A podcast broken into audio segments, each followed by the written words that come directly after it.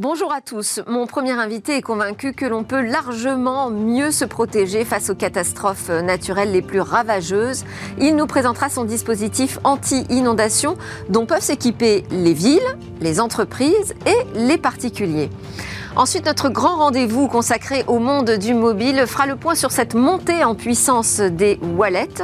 Et puis, dans une deuxième partie, on étudiera euh, quelles sont ces données oubliées euh, dans euh, nos systèmes informatiques, la plaie des dark data. Ce sera le sujet d'une deuxième interview dans Smart Tech aujourd'hui. On terminera comme d'habitude avec notre chronique Où va le web avec un regard cette fois sur ces arnaques qui pullulent dans le Web 3. Mais d'abord, donc dispositif anti-inondation gonflable en 60 secondes, c'est l'interview dans Tech.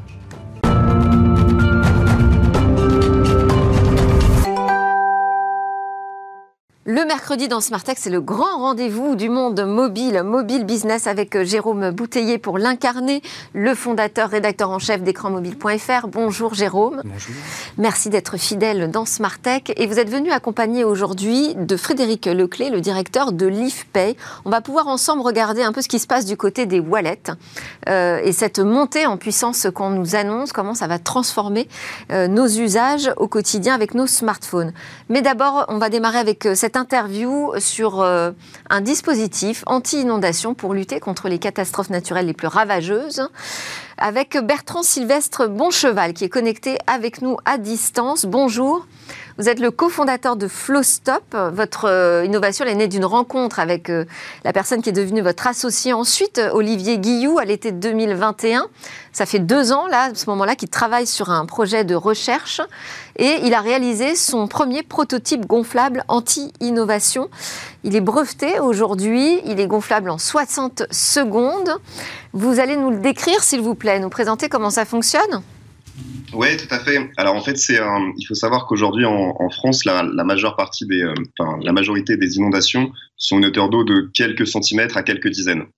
Et vous avez des dégâts qui peuvent être considérables, euh, à la fois en termes de mobilier, de sol, de, de, murs, etc. Il y a beaucoup de travaux et de fabrication à réaliser. on peut se protéger tout simplement. Euh, donc il y a différents dispositifs qui existaient jusqu'à présent. Vous avez des bâtards d'eau métallique, vous avez des sacs de sable qui ont une efficacité qui peut être un peu à, à géométrie variable et puis euh, qui sont plus ou moins pratiques. Et ce qu'on a inventé avec Olivier, c'est un, un, coussin gonflable qui, euh, qui s'insère en fait dans les portes, les portes de garage, les portes-fenêtres, tout type d'ouverture, et qui permet en fait de complètement rendre étanche votre ouverture. Donc pour à chaque fois qu'il y a une inondation qui arrive, vous le gonflez euh, une demi-heure une heure avant, et puis vous stoppez l'eau au pas de votre porte, et vous avez enfin chez vous tout reste sec et puis, euh, vous évitez euh, un certain nombre de dégâts qui sont aujourd'hui plus possibles. Bertrand, à quel euh, type d'inondation ça s'adresse et à quel moment surtout on, doit le déclencher? Alors il y a deux types d'inondations. Vous avez des inondations de crue, c'est-à-dire que l'eau du fleuve va monter et puis au bout d'un moment il déborde et, l'inondation débute. Donc ça c'est plus ou moins prévisible. Vous avez allez, 2-3 heures, parfois un jour devant vous. Et puis un nouveau type d'inondation qui est de plus en plus présent, c'est les inondations par précipitation. Donc les sols sont de plus en plus artificialisés et euh, de temps en temps les sols sont aussi très secs, ce qui fait que vous, avez, vous allez avoir par exemple un mois de précipitation qui va pleuvoir en 20 minutes ou une heure, et c'est là que l'inondation débute. Donc dans tous les cas, plus vous êtes prévoyant, mieux c'est. Euh, après, c'est un dispositif qui a été conçu pour être euh, gonflable en vous en avez pour 60 secondes pour les petits et pour votre garage, vous en avez peut-être pour 2 ou 3 minutes. Donc c'est vraiment un dispositif euh, euh, hyper rapide et qui, est, euh, qui, a été conçu vraiment pour, bah, pour vous protéger dans, les, dans toutes les situations où vous n'avez pas vraiment le, le, temps de faire des travaux, amener des, gros, des grosses plaques métalliques, jointées avec du silicone, etc. Donc c'était vraiment l'objectif de cette invention. Et alors, qui le déclenche? Comment on le déclenche? Parce que là, on a des spécialistes du monde mobile avec moi. Est-ce qu'il y a une application qui permet, par exemple, de préprogrammer ou de répondre en cas d'urgence? Est-ce qu'il y a un capteur? Comment, ça fonctionne pour euh, l'activer, ce dispositif? La, première version euh, est plutôt low-tech. Euh, on s'est attaché à avoir un prix qui, est, qui soit accessible. vous le gonflez donc avec une pompe. C'est exactement la même, le même process qu'avec un stand-up paddle. Donc vous gonflez, euh, il y a deux valves et deux coussins et vous gonflez tout simplement. Vous pouvez gonfler aussi avec un compresseur électrique. Donc quand on équipe des euh, des, euh, des hôtels, des campings, des, des aéroports et autres, et qu'il y en a 40 à gonfler en une heure, on utilise plutôt un, compresseur électrique que la, motricité humaine, ça va un peu plus vite. Et ensuite, vous avez la partie technologique qui est intéressante, c'est le QR code qui est en haut à droite, qui permet en fait de prouver à votre assureur que vous avez gonflé votre flow stop et de lui montrer une photo entre l'avant et l'après et lui dire en gros, bah, voilà, j'ai tenté de me protéger et, et, et au lieu de subir l'inondation, se faire indemniser comme comme c'est ce qui se passait jusqu'à présent, là on a une démarche qui est plutôt plutôt protectrice et puis proactive. Alors vous nous dites que justement c'est du low tech y compris pour une question euh, de prix, mais j'imagine aussi euh, d'efficacité et de sûreté. Euh, le prix, ça veut dire que vous vous adressez aussi bien aux collectivités locales, aux entreprises, aux particuliers. C'est à chaque fois le même dispositif, le même coût?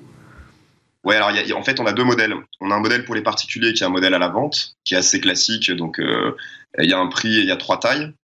il faut savoir qu'ils sont tous produits sur mesure parce qu'on est obligé d'avoir une largeur euh, si votre porte fait 92, il faudra un flow stop de 92 cm. Donc tous les flow stops sont produits à une largeur qui est sur mesure. Donc là, on est sur un modèle de vente assez classique.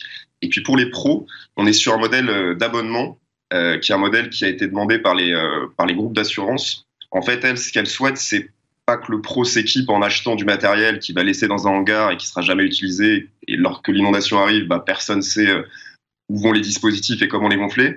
Donc on a créé un modèle assez complet euh, un peu sur le modèle des extincteurs, où chaque année, il y a un technicien flow stop qui passe chez le pro, qui vérifie tous les flow stops, qui effectue la maintenance, et puis qui déploie avec les équipes, euh, les équipes techniques de notre client euh, et qui répète en fait le, le, le, le process en cas d'inondation. Donc on a vraiment les deux modèles, un modèle service d'un côté et puis un modèle, un modèle achat-vente assez classique de l'autre. Et on peut avoir une idée du prix, à la fois pour le modèle grand public et le modèle d'abonnement? Oui, tout à fait. Alors pour, pour les pros, ça va de 160 à 320 euros par an par Flowstop. Et en général, euh, on va en équiper euh, peut-être 20, 30 ou 40. Donc on est sur des, montants autour de, de 6 ou 8 000 euros par an. Ils font souvent parfois des économies de plusieurs dizaines de milliers vis-à-vis de leurs assurances quand ils ont installé les, les Flowstop. Et puis côté particulier, euh, les petits modèles, il est à 600 euros TTC et le gros modèle, il est à 1200 euros TTC. il y a une subvention du fonds Barnier. Si vous êtes éligible, vous pouvez récupérer jusqu'à 80% du montant. Mais euh, vous parlez de l'assurance. Est-ce que ça va bouleverser le modèle de l'assurance justement face euh, aux inondations qui sont de plus en plus euh, fréquentes, de plus en plus ravageuses, on le disait tout à l'heure Est-ce qu'il va y avoir une obligation finalement à apprendre à mieux se, protéger selon vous? Oui, alors le, modèle de l'assurance, on peut dire qu'il est déjà un peu bouleversé. En, fait, il faut comprendre qu'une une assurance, elle assure un, un aléa. Et dans de nombreux cas aujourd'hui, on est plutôt sur des certitudes. Vous avez aujourd'hui des pros ou des habitants qui vont avoir une inondation non pas tous les 10 ans ou tous les 20 ans, mais tous les 2 ans. Donc le modèle de l'assurance, il, devient compliqué puisque en fait, il faut qu'il soit équilibré à la fin. L'argent n'est pas magique, il y a des cotisations qui entrent et des, indemnités qui sortent.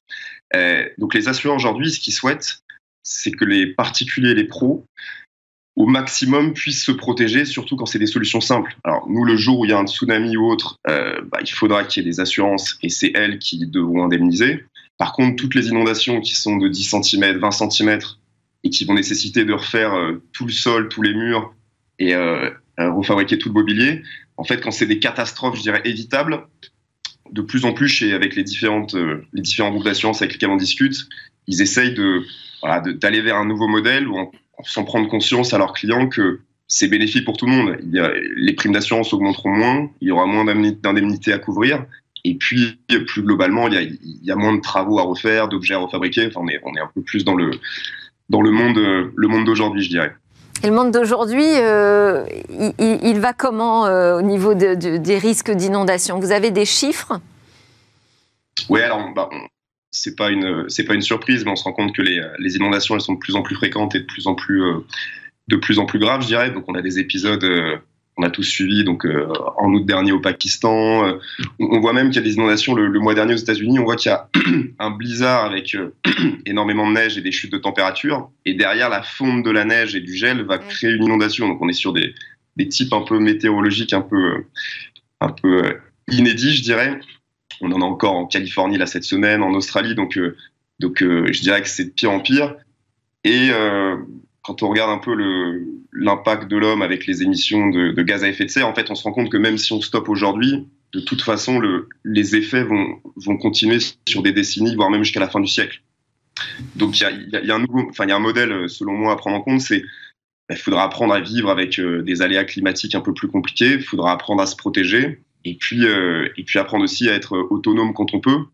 Je sais pas, peut-être faire moins appel aux, voilà, considérer que son, assurance est plutôt là pour les grosses catastrophes, considérer que les services publics sont là pour les, pour, pour les, également les, les, gros sujets. Mais par exemple, quand vous avez une inondation de 10 cm ou 20 cm, si vous avez des moyens pour vous protéger seul, c'est quand même une solution qui est, qui est plus efficiente et, et plus pertinente pour tout le monde. Merci beaucoup Bertrand Sylvestre Boncheval, donc cofondateur de Flowstop. Euh, vous avez signé notamment avec des campings, hein, si on vous donner des exemples concrets euh, d'utilisation euh, à l'échelle d'entreprises, mais aussi de, nombreuses villes. Et puis bah, apprendre à se protéger, c'est vrai que ça va peut-être faire partie des choses qu'il va falloir apprendre à faire. Merci beaucoup. C'est l'heure de notre rendez-vous avec le monde mobile. On va voir ce qui se passe du côté des wallets.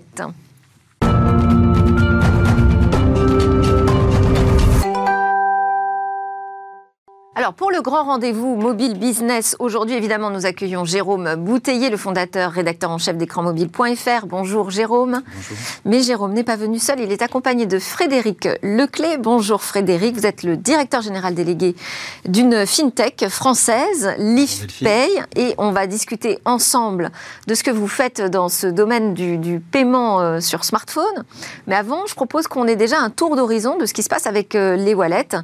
Euh, Jérôme, euh, vous nous parlez là d'une montée en puissance hein, de ces euh, portefeuilles numériques, ces applications qui s'invitent de plus en plus dans, nos smartphones et qui modifient finalement des usages au quotidien. Ah oui, tout à fait. Alors les, wallets, on en avait déjà parlé hein, sur ce plateau il y a deux ans, hein, plutôt sous l'angle des, cartes de fidélité, mais tout comme les portefeuilles, ce sont des applications qui peuvent dématérialiser tous nos papiers. Alors on parle de cartes de paiement, donc de cartes de fidélité, de cartes de transport, pourquoi pas aussi de cartes vitales. et selon une étude réalisée par Gartner et Software Advice, aujourd'hui 30% des Français auraient désormais recours à ces applications, à ces mobile wallets. 90% des cas, c'est des usages bancaires, mais aussi 32% justement pour des tickets de transport et 28% pour des cartes de fidélité. Et qui sont les champions des wallets? Surprenez-moi. sans surprise, hein, ce sont les, géants du smartphone. On peut évidemment citer euh, Apple, Google, mais également Samsung, hein, qui a développé son, propre, sa propre application native et qui domine hein, mécaniquement ce marché naissant. À côté de ces géants, l'Europe compte également beaucoup de, de start-up, de champions euh, régionaux. On peut mentionner Stockard, Bonial, euh, Feedme, Fidol, Lydia et bien entendu Life, dont nous allons parler dans, quelques instants. Ah, Life, et donc non Leaf Exactement. Ok. Désolé. des entreprises, en tout cas, qui, profitent hein, d'une forte tendance à la dématérialisation. Hein. Alors, euh, ces derniers mois, on a parlé de, de WePub avec la dématérialisation des, prospectus. On va voir aussi arriver en avril la dématérialisation des tickets de caisse. Et puis, plus tard dans l'année, des, tickets de métro. Donc, une vraie dynamique aujourd'hui autour du wallet. Est-ce que également ces applications sont utilisées par euh, l'univers des cryptos? Oui, hein, même si l'univers des cryptos traverse une crise profonde avec la, faillite de FTX dont vous avez parlé, euh, de nombreuses applications permettent aujourd'hui de, gérer ces, ces crypto-monnaies. On peut citer Coinbase, Engo, euh, Binance. Euh, et on voit également euh, des, hardware wallets, hein, c'est l'expression aujourd'hui consacrée, développée par les entreprises françaises hein, comme Ledger, qui permettent de, stocker non seulement des, crypto-monnaies, mais qui s'intéressent aussi à d'autres crypto-actifs, les NFT, mais également, pourquoi pas demain, nos papiers d'identité. Donc là, on touche à d'un domaine souverain. Les autorités européennes, euh, elles envisagent comment cette généralisation des, wallets? Alors, ce sont des, sujets qui intéressent énormément euh, Thierry Breton, commissaire européen, ex-patron euh, d'Atos. Et il a lancé un projet, le EU Digital ID Wallet, qui vise à l'horizon 2024 la création d'une véritable application souveraine pour stocker nos documents d'identité, mais également, pourquoi pas, les certificats médicaux hein, sur le modèle démocratisé ces dernières années par tous anti-Covid hein, pendant la, crise sanitaire. Alors, l'idée, évidemment, évidemment, on comprend, c'est de simplifier euh, le quotidien des Européens pour toutes leurs démarches, mais également d'empêcher les GAFA hein, de, faire main basse sur nos papiers d'identité. On rappelle par exemple qu'aux États-Unis, Apple Wallet permet déjà de gérer euh, les permis de conduire euh, des Américains. Et selon une étude réalisée par Thales, 85% aujourd'hui de nos compatriotes se disent prêts à utiliser le portefeuille d'identité s'il était proposé par les autorités européennes.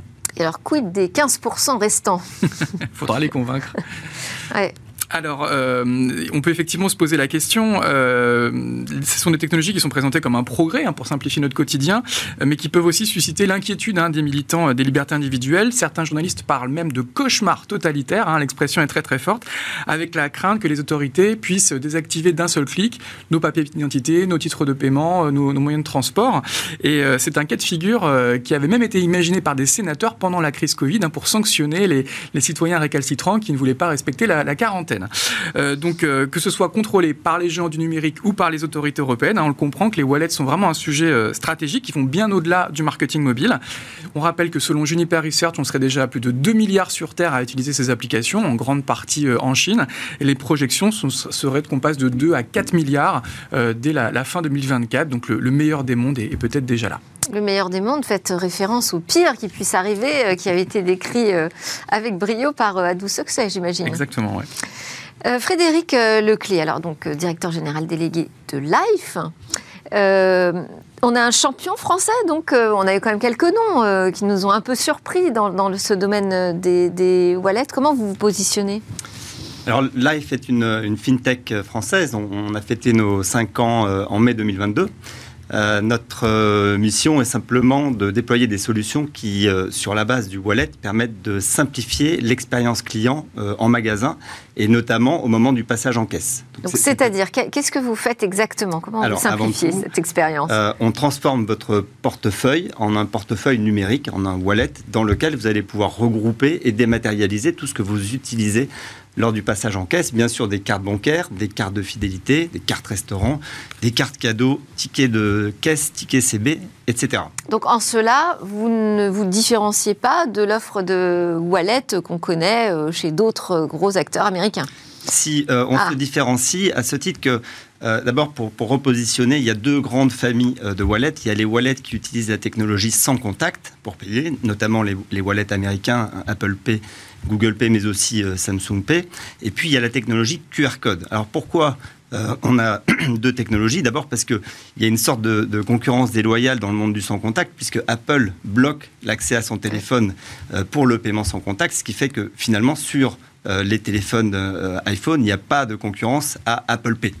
Ce qui fait que dans l'autre partie du monde, en Asie, c'est la technologie QR code euh, qui euh, finalement euh, a, pris son essor. Pourquoi? Parce que ça permet d'une part de, contourner cette contrainte imposée par Apple, mais également permettre de diffuser des services beaucoup plus riches. ce que je veux dire par là, et c'est ce que fait l'AFP, c'est que plutôt que de simplement payer, comme vous le faites avec votre iPhone quand vous faites un paiement Apple Pay, le paiement par QR code peut embarquer non seulement le paiement, mais l'utilisation de vos coupons, également euh, l'utilisation de votre carte de fidélité, la dématérialisation du, ticket de caisse. Donc c'est beaucoup plus englobant et plus riche qu'un paiement euh, sans contact. On, parlait d'expérience client. L'idée, c'est de faire bien plus que du paiement lorsqu'on arrive en point de vente? Exactement. Euh, le, premier point, effectivement, est de reconnaître que l'expérience client souffre d'un certain nombre d'irritants. Le wallet permet d'en adresser deux. Le premier, c'est l'attente en caisse, hein, puisque c'est le premier irritant qui remonte dans toutes les études consommateurs. Le deuxième irritant, pour le faire simple, c'est trop de cartes, trop de tickets dans les poches. Mmh. Donc le wallet permet tout d'abord d'aller faire ses courses, les poches vides. Enfin, bientôt, il n'y aura plus de tickets en plus. Alors, bientôt, à partir d'avril 2023. Donc, effectivement, c'est dans cette tendance de dématérialisation que le wallet, avant tout, permet de dématérialiser le moyen de paiement, mais euh, dans, la, dans la continuité, permet de dématérialiser le ticket de caisse. Ça permet d'accélérer le passage en caisse, puisque là où j'avais et des cartes et des tickets à présenter, je vais pouvoir simplifier mon passage en caisse par la simple utilisation d'un QR code. Et ça permet également, de manière un petit peu plus ambitieuse, de proposer aux consommateurs, euh, via une solution qu'on appelle Scan and Go, de scanner ces produits et de les payer en toute autonomie, et donc de s'affranchir du passage en caisse. Donc on n'améliore plus le passage en caisse, on le supprime il y a du coup symétriquement une réflexion sur l'expérience employée. Hein. C'est aussi des, applications qui, transforment aujourd'hui euh, la façon de vendre des produits en magasin.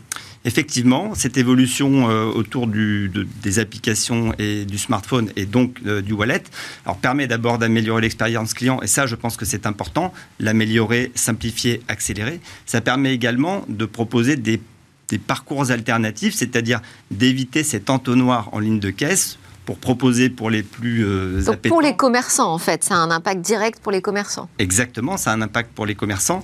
Euh, ça permet également d'adresser les évolutions réglementaires, puisque pour supprimer les tickets de caisse, il faut pouvoir les loger dans un contenant numérique. Le wallet en est un. Et donc, il y a une mouvance générale euh, qui est adoptée par le consommateur et adoptée par le commerçant. Et si on prend l'exemple concret d'un restaurant alors dans le restaurant, euh, là aussi, le moment le plus irritant est l'attente au moment de payer à la fin de votre déjeuner. vais-je être à l'heure à mon rendez-vous de, 14 heures? Alors, grâce aux wallets et grâce aux, technologies QR code, en l'occurrence, on va pouvoir accéder à l'addition en scannant un QR code qui est apposé sur la table ou sur l'addition. Et je vais pouvoir payer euh, traditionnellement, hein, c'est-à-dire la totalité. Je vais pouvoir partager avec différents convives, je vais pouvoir utiliser différents moyens de paiement comme la carte restaurant, la carte bancaire, et donc je vais m'affranchir de l'attente, de l'addition, du serveur, du TPE, enfin ce que vous connaissez aujourd'hui. Pareil dans un parking, on peut payer son parking de la même façon? Dans un l'annonce d'hier. Hein. Alors un, parking, effectivement, vous avez un ticket papier encore, je peux le perdre, il faut que je m'arrête à l'entrée, il faut que je m'arrête à la sortie. Avec le wallet. après, il y a de plus en plus de parkings qui fonctionnent simplement avec entrée-sortie en carte bancaire. Bien sûr, mais il, n'en demeure pas moins qu'il faut s'arrêter à l'entrée, à la sortie. Certes. La simplification qu'apporte le wallet, c'est que je vais pouvoir renseigner ma plaque minéralogique dans mon wallet et je vais donc pouvoir entrer et sortir sans m'arrêter et je vais pouvoir payer mon parking automatiquement avec le moyen de paiement que j'ai mis dans mon wallet. Donc, comme le disait Jérôme, euh, ça nous permet de parler de l'actualité euh, live, puisque nous avons annoncé le déploiement de ce service dans tous les parkings Parcus euh, de Strasbourg hier. Très bien. Une nouveauté. On a beaucoup parlé de, paiement euh, dans ce secteur des, wallets. Euh, c'est un marché qui s'est quand même pas mal consolidé ces dernières années. Euh, on, voit les, difficultés qu'ont pu rencontrer Litchi, Pupkin. C'est quoi la, dynamique aujourd'hui? C'est à, la, consolidation des wallets dans des, dans des super apps? Alors avant tout, il faut dire que l'année 2022 a été assez euh, chahutée au niveau des, des fintech pour différentes raisons. Euh, après l'hypercroissance, euh, c'est plus la recherche de, rentabilité qui prime. la force de Live, c'est la diversité des services qui sont proposés à ses utilisateurs, par opposition à des, des démarches monoservices de certains de nos concurrents. Euh, la diversité des services permet une diversité euh, de modèles économiques euh, qui, par ailleurs, a cette particularité chez nous, chez Life, d'être biface, hein, c'est-à-dire qu'il s'adresse et aux consommateurs et aux professionnels. Alors, je posais la question tout à l'heure à, Jérôme sur les cryptos. Est-ce que vous autorisez, par exemple, par exemple les paiements en crypto?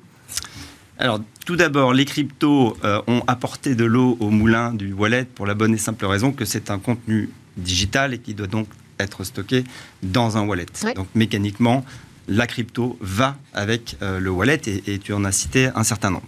Euh, L'AFP a vocation à dématérialiser les moyens de paiement les plus utilisés. Donc on utilise, on dématérialise les cartes bancaires, euh, les cartes restaurants, les cartes cadeaux. très prochainement, le, on va intégrer le virement instantané. en ce qui concerne les cryptos, c'est d'abord pas tout à fait considéré comme un, moyen de paiement largement répandu, d'une part. Mhm. Euh, d'autre part, c'est pas un moyen de paiement qui bénéficie de l'encadrement du, régulateur. Euh, nous travaillons avec euh, les grandes banques et les grands acteurs du paiement qui, eux aussi, tels que nous le sommes, sont régulés.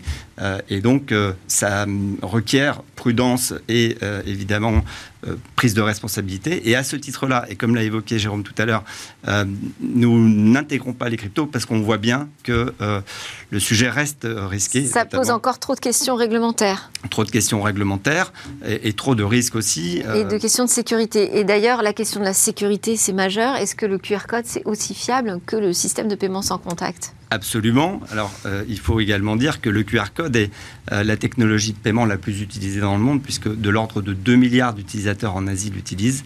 Euh, et donc, euh, ça apporte exactement le même euh, niveau de sécurité que le sans contact. C'est un QR code d'ailleurs classique ou c'est une nouvelle génération de QR code? Ce sont des QR codes qui sont assez avancé. D'abord, si euh, vous prenez le temps de regarder le QR code l'AFP, vous verrez qu'il change toutes les 10 secondes, euh, puisqu'il embarque un certain nombre d'éléments sécuritaires. Donc, euh, la, réutilisation d'un QR code est impossible. Et, puis, c'est des QR codes qui s'enrichissent également de votre téléphone, d'un certain nombre de particularités de votre téléphone. Donc, vous ne pouvez pas reproduire mon QR code sur votre téléphone. Bref. Évidemment, tout ça a été largement creusé et largement euh, encadré. Jérôme, oui. Oui, cette réflexion des autorités européennes pour aussi pouvoir euh, embarquer des papiers d'identité, voir des papiers de santé dans un wallet, c'est un sujet aussi qui est étudié euh, par live? Alors d'abord, c'est le, sens de l'histoire, puisqu'il y a des projets hein, qui, consistent à, proposer une déclinaison numérique de votre identité pour, là aussi, pouvoir sortir sans permis de conduire, sans carte vitale, sans papier d'identité. Euh, ce sont des projets qui sont euh, nécessaires. Ce sont des projets qui sont forcément indispensables aussi eu égard au, projet de passeport européen d'identité numérique qu'évoquait euh, en anglais tout à l'heure euh, Jérôme. Que vous voyez comme arriver comme plutôt euh, une bonne nouvelle ou comme un concurrent? Alors, à ce stade, c'est un petit peu tôt pour le dire. D'abord parce que là aussi, l'adoption, telle qu'on le mentionnait, alors France Connect, qui est un première prémisse en la matière qui permet de centraliser l'authentification pour les services publics a euh, bénéficié d'une adoption majeure puisqu'on a 14 millions d'utilisateurs aujourd'hui. Mais c'est assez simple d'encadrement. Quand on va parler d'identité numérique, on voit le, champ d'application qui est assez, assez flou finalement, ou en tout cas quelles pourraient en être les dérives. Et donc, est-ce que cette identité numérique va euh, bénéficier de la même adoption ou d'un petit peu plus de réserve? Donc, tout reste à voir. Mais quoi qu'il advienne, c'est le sens de l'histoire. Mais il y aura la place, vous pensez, pour plusieurs solutions encore, une fois que ce portefeuille numérique européen sera installé? Alors, Premièrement, je pense que c'est important euh, d'installer un, un, portefeuille numérique européen pour recréer une souveraineté en la matière, là où aujourd'hui les principaux acteurs sont américains ou asiatiques. Euh, c'est vrai dans l'identité, mais c'est vrai avant, avant l'identité dans le paiement. Euh, et dans le paiement, il y a des grands projets en la matière comme EPI, hein, euh, je dirais, euh, soutenu par les grandes banques françaises, mais aussi euh, le projet d'euro numérique hein, qui va avec son wallet, qui lui est, motivé par la Banque Centrale Européenne. Donc effectivement, aujourd'hui, on est à l'échelle des initiatives domestiques, hein, puisque l'AFP est probablement euh, la solution la plus avancée en France, et il y a d'autres initiatives comparables dans les autres pays européens. Et, tout ça a, vocation à converger vers quelque chose de, en tout cas, interopérable, voire plus. Mais vous participez aujourd'hui aux discussions, à la construction de ce wallet européen? Alors, on a, il n'a pas commencé. Et vous allez? Ah ben, Parce que je crois que les appels d'offres, eux, ont commencé. On va tout faire pour. Donc, donc tout n'est pas terminé. Ah, tout n'est pas terminé. Au sur les appels d'offres. Non, parce que je sais qu'ils ont été ouverts. D'accord. et, Thales, Atos, sont tous des gens en embuscade, mais il y a effectivement la place. Mais aujourd'hui, c'est possible encore d'y participer. Naturellement. Et notre euh, priorité, notre euh, cœur de métier, et donc euh, là où on va prioritairement s'investir, c'est bien dans le paiement plus que dans l'identité, qui a un volet un petit peu plus souverain et donc forcément plus contraint. Merci beaucoup Frédéric Leclé de LifePay et Jérôme Bouteiller d'écranmobile.fr. On part pour une petite pause et juste après je proposerai une autre interview. On va s'intéresser à cette plaie des dark data.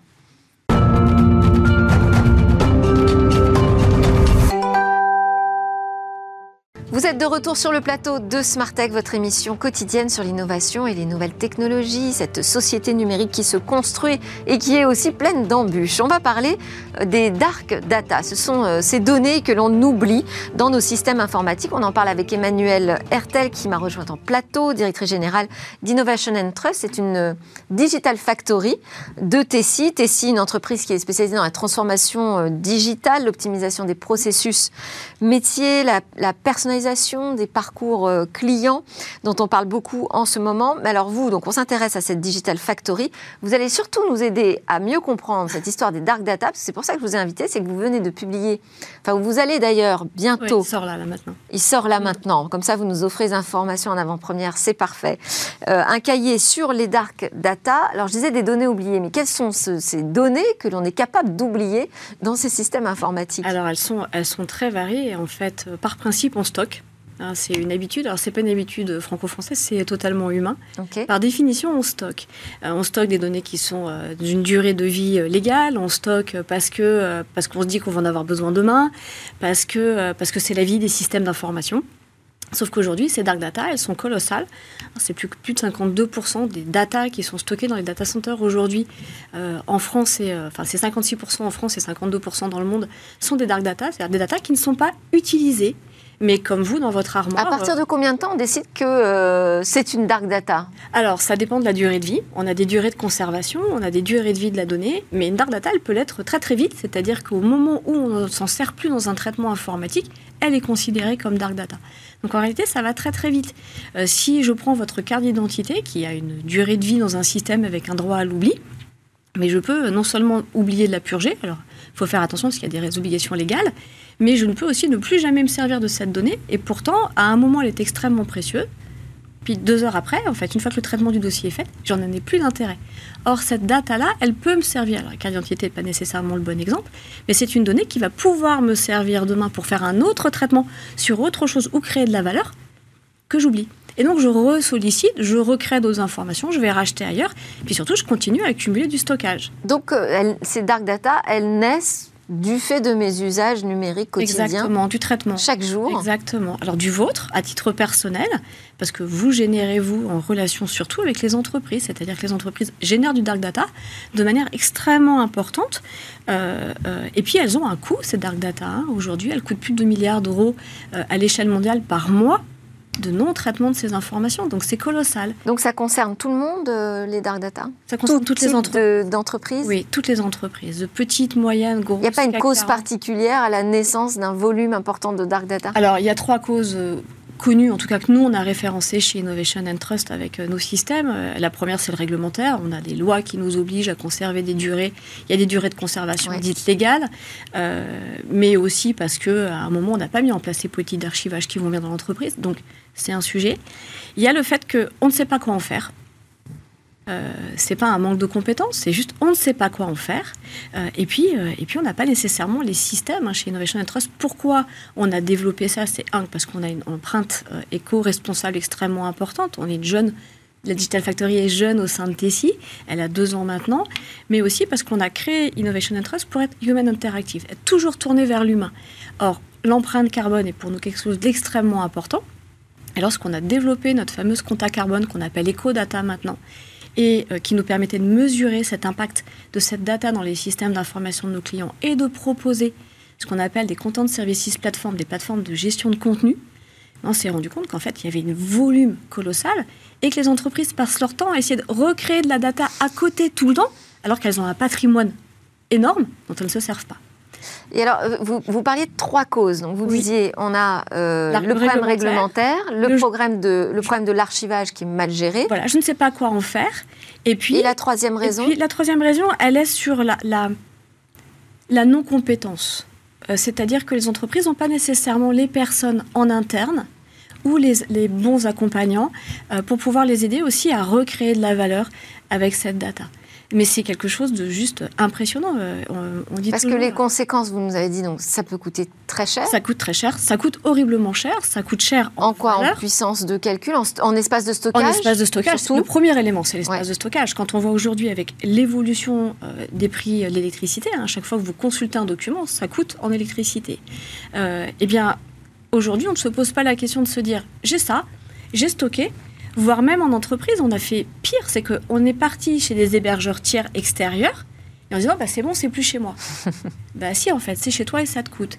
Et nous, ce qu'on dit toujours, c'est qu'en fait, nos datas et les datas de l'entreprise, c'est comme un Parisien avec la Tour Eiffel. Il passe devant tous les jours, il la trouve très belle, mais il n'en fait rien. Il va pas la visiter. Je ne sais pas depuis quand vous n'êtes pas monté à la Tour Eiffel. Mais les dark data, c'est exactement ça. Euh, ça peut coûter aussi en cyberattaque. Est-ce que c'est une source de failles Mais bien sûr. dans les systèmes. bien évidemment. quand je dis bien évidemment, c'est euh, bien sûr. Euh, votre remarque, elle est totalement pertinente. C'est-à-dire qu'on le voit là avec les récentes attaques euh, du patrimoine qui n'est pas stocké correctement, qui n'est pas utilisé et qui donc on n'en a pas conscience, mais c'est de l'information hyper importante. Aujourd'hui, on a des hôpitaux qui ont été hackés. on a pris des dossiers qui sont des dossiers récents, mais aussi d'anciens dossiers moi, j'ai quelqu'un de ma famille qui faisait partie euh, des dossiers patients qui ont été volés à l'hôpital de Corbeil. Euh, on n'est pas en train de parler d'un dossier qui a trois semaines. Hein. on est en train de parler d'un dossier qui avait un an et demi maintenant. Donc, on est déjà en dark data. Et euh, en termes d'impact euh, écologique, alors vous l'avez évoqué, mais est-ce qu'on sait vraiment mesurer Non, c'est très dur aujourd'hui. C'est pour ça qu'on a développé euh, notre compte à carbone EcoData. C'est surtout parce qu'on voulait mesurer et donner cette empreinte carbone. Et chez Innovation and Trust, cette volonté d'être human interactive, c'est surtout d'aller dire à nos clients, mais écoute, Delphine, t'es bien gentil avec les données que tu veux, nous, tu veux nous donner dans nos data centers, mais combien ça va coûter? Et non, tu vas pas sortir de chez toi quelque chose pour te donner bonne conscience, venir le mettre chez moi et venir polluer chez moi. Non, on va toutes les deux prendre conscience de ce que ça pèse, on va le mesurer. Et comment, on va te dire, comment on le mesure ça? Alors on a développé une compta carbone.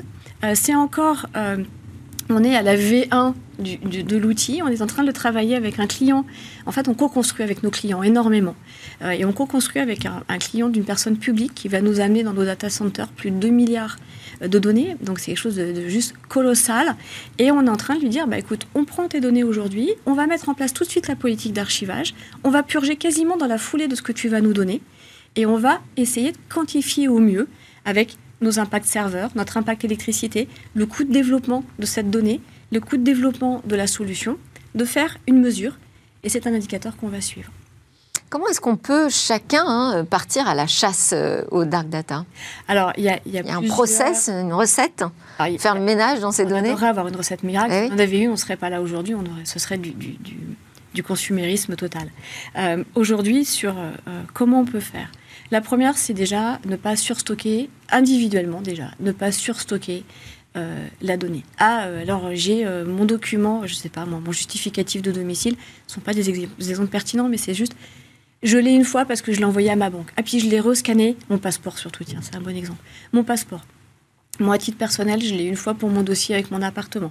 Je l'ai une fois avec ma banque. Je l'ai une fois avec euh, je ne sais pas quel organisme. Alors ça, ça veut dire, bon, euh, au niveau des, de, tout à chacun, euh, essayer d'y penser. Exactement. notamment sur ses téléchargements, faire le ménage régulièrement. Au niveau d'une entreprise, comment elle peut partir à la chasse au dark data? Elle doit mettre en place une politique d'archivage. Qu'est-ce que ça veut dire exactement C'est être capable de se dire, chaque document a une durée de vie.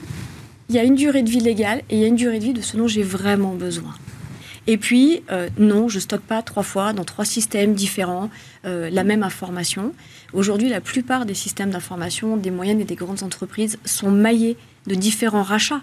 Donc pas nécessairement d'une synergie d'informations, de venir tout déverser dans un seul et unique système, tel que bien évidemment ce que propose Innovation and Trust, mais pas que, dans lequel je déverse à un seul endroit qui lui-même va venir définir des politiques d'archivage. On parle d'un système d'archivage électronique en réalité quelque chose d'un système qui soit intelligent et qui va permettre aux entreprises de mieux gérer leurs données et de la remettre aussi à disposition des data scientists. On dit tout le temps, on passe son temps à courir après la valeur de la data. Tout le mm. monde parle de ça. Ma data, elle a une valeur. C'est-à-dire que aussi toute, la tendance autour du big data n'a pas aidé à partir à la chasse au dark data, j'imagine. Alors oui et non, parce qu'en fait le big data a généré de la dark data. Donc je ne l'enlève pas parce que je veux en avoir besoin. Bien sûr. Mais ouais, mais t'en as besoin, mais tu t'en sers pas. Elle est chez toi, en fait. Ton patrimoine, il est là. Tu n'as plus tes linéaires de papier, tu as des linéaires de data. Fais-en quelque chose. Mais ne les laisse pas croupir dans un coin, parce qu'elles te coûtent cher. Et ça demande quel type de compétences euh, en interne dans une entreprise? Qui, qui s'occupe de l'archivage numérique?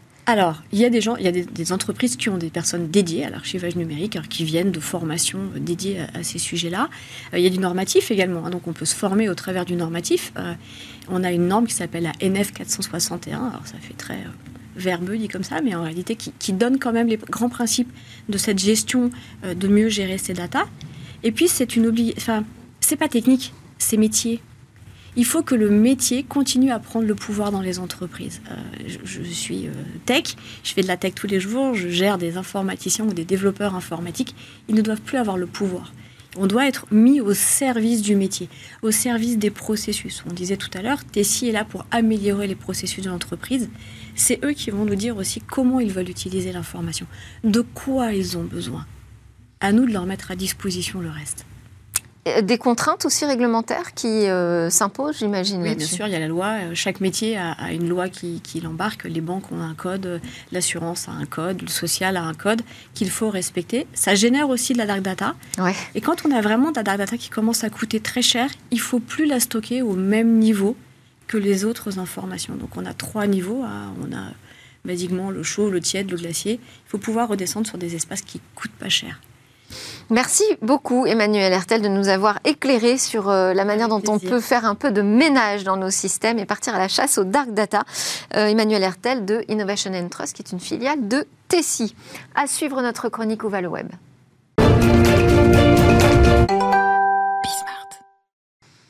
Usurpation d'identité, faux sites, euh, promesses de gains rapides, crypto-monnaies fallacieuses. Eva aujourd'hui nous fait un petit point sur toutes ces arnaques qui pullulent dans le Web 3.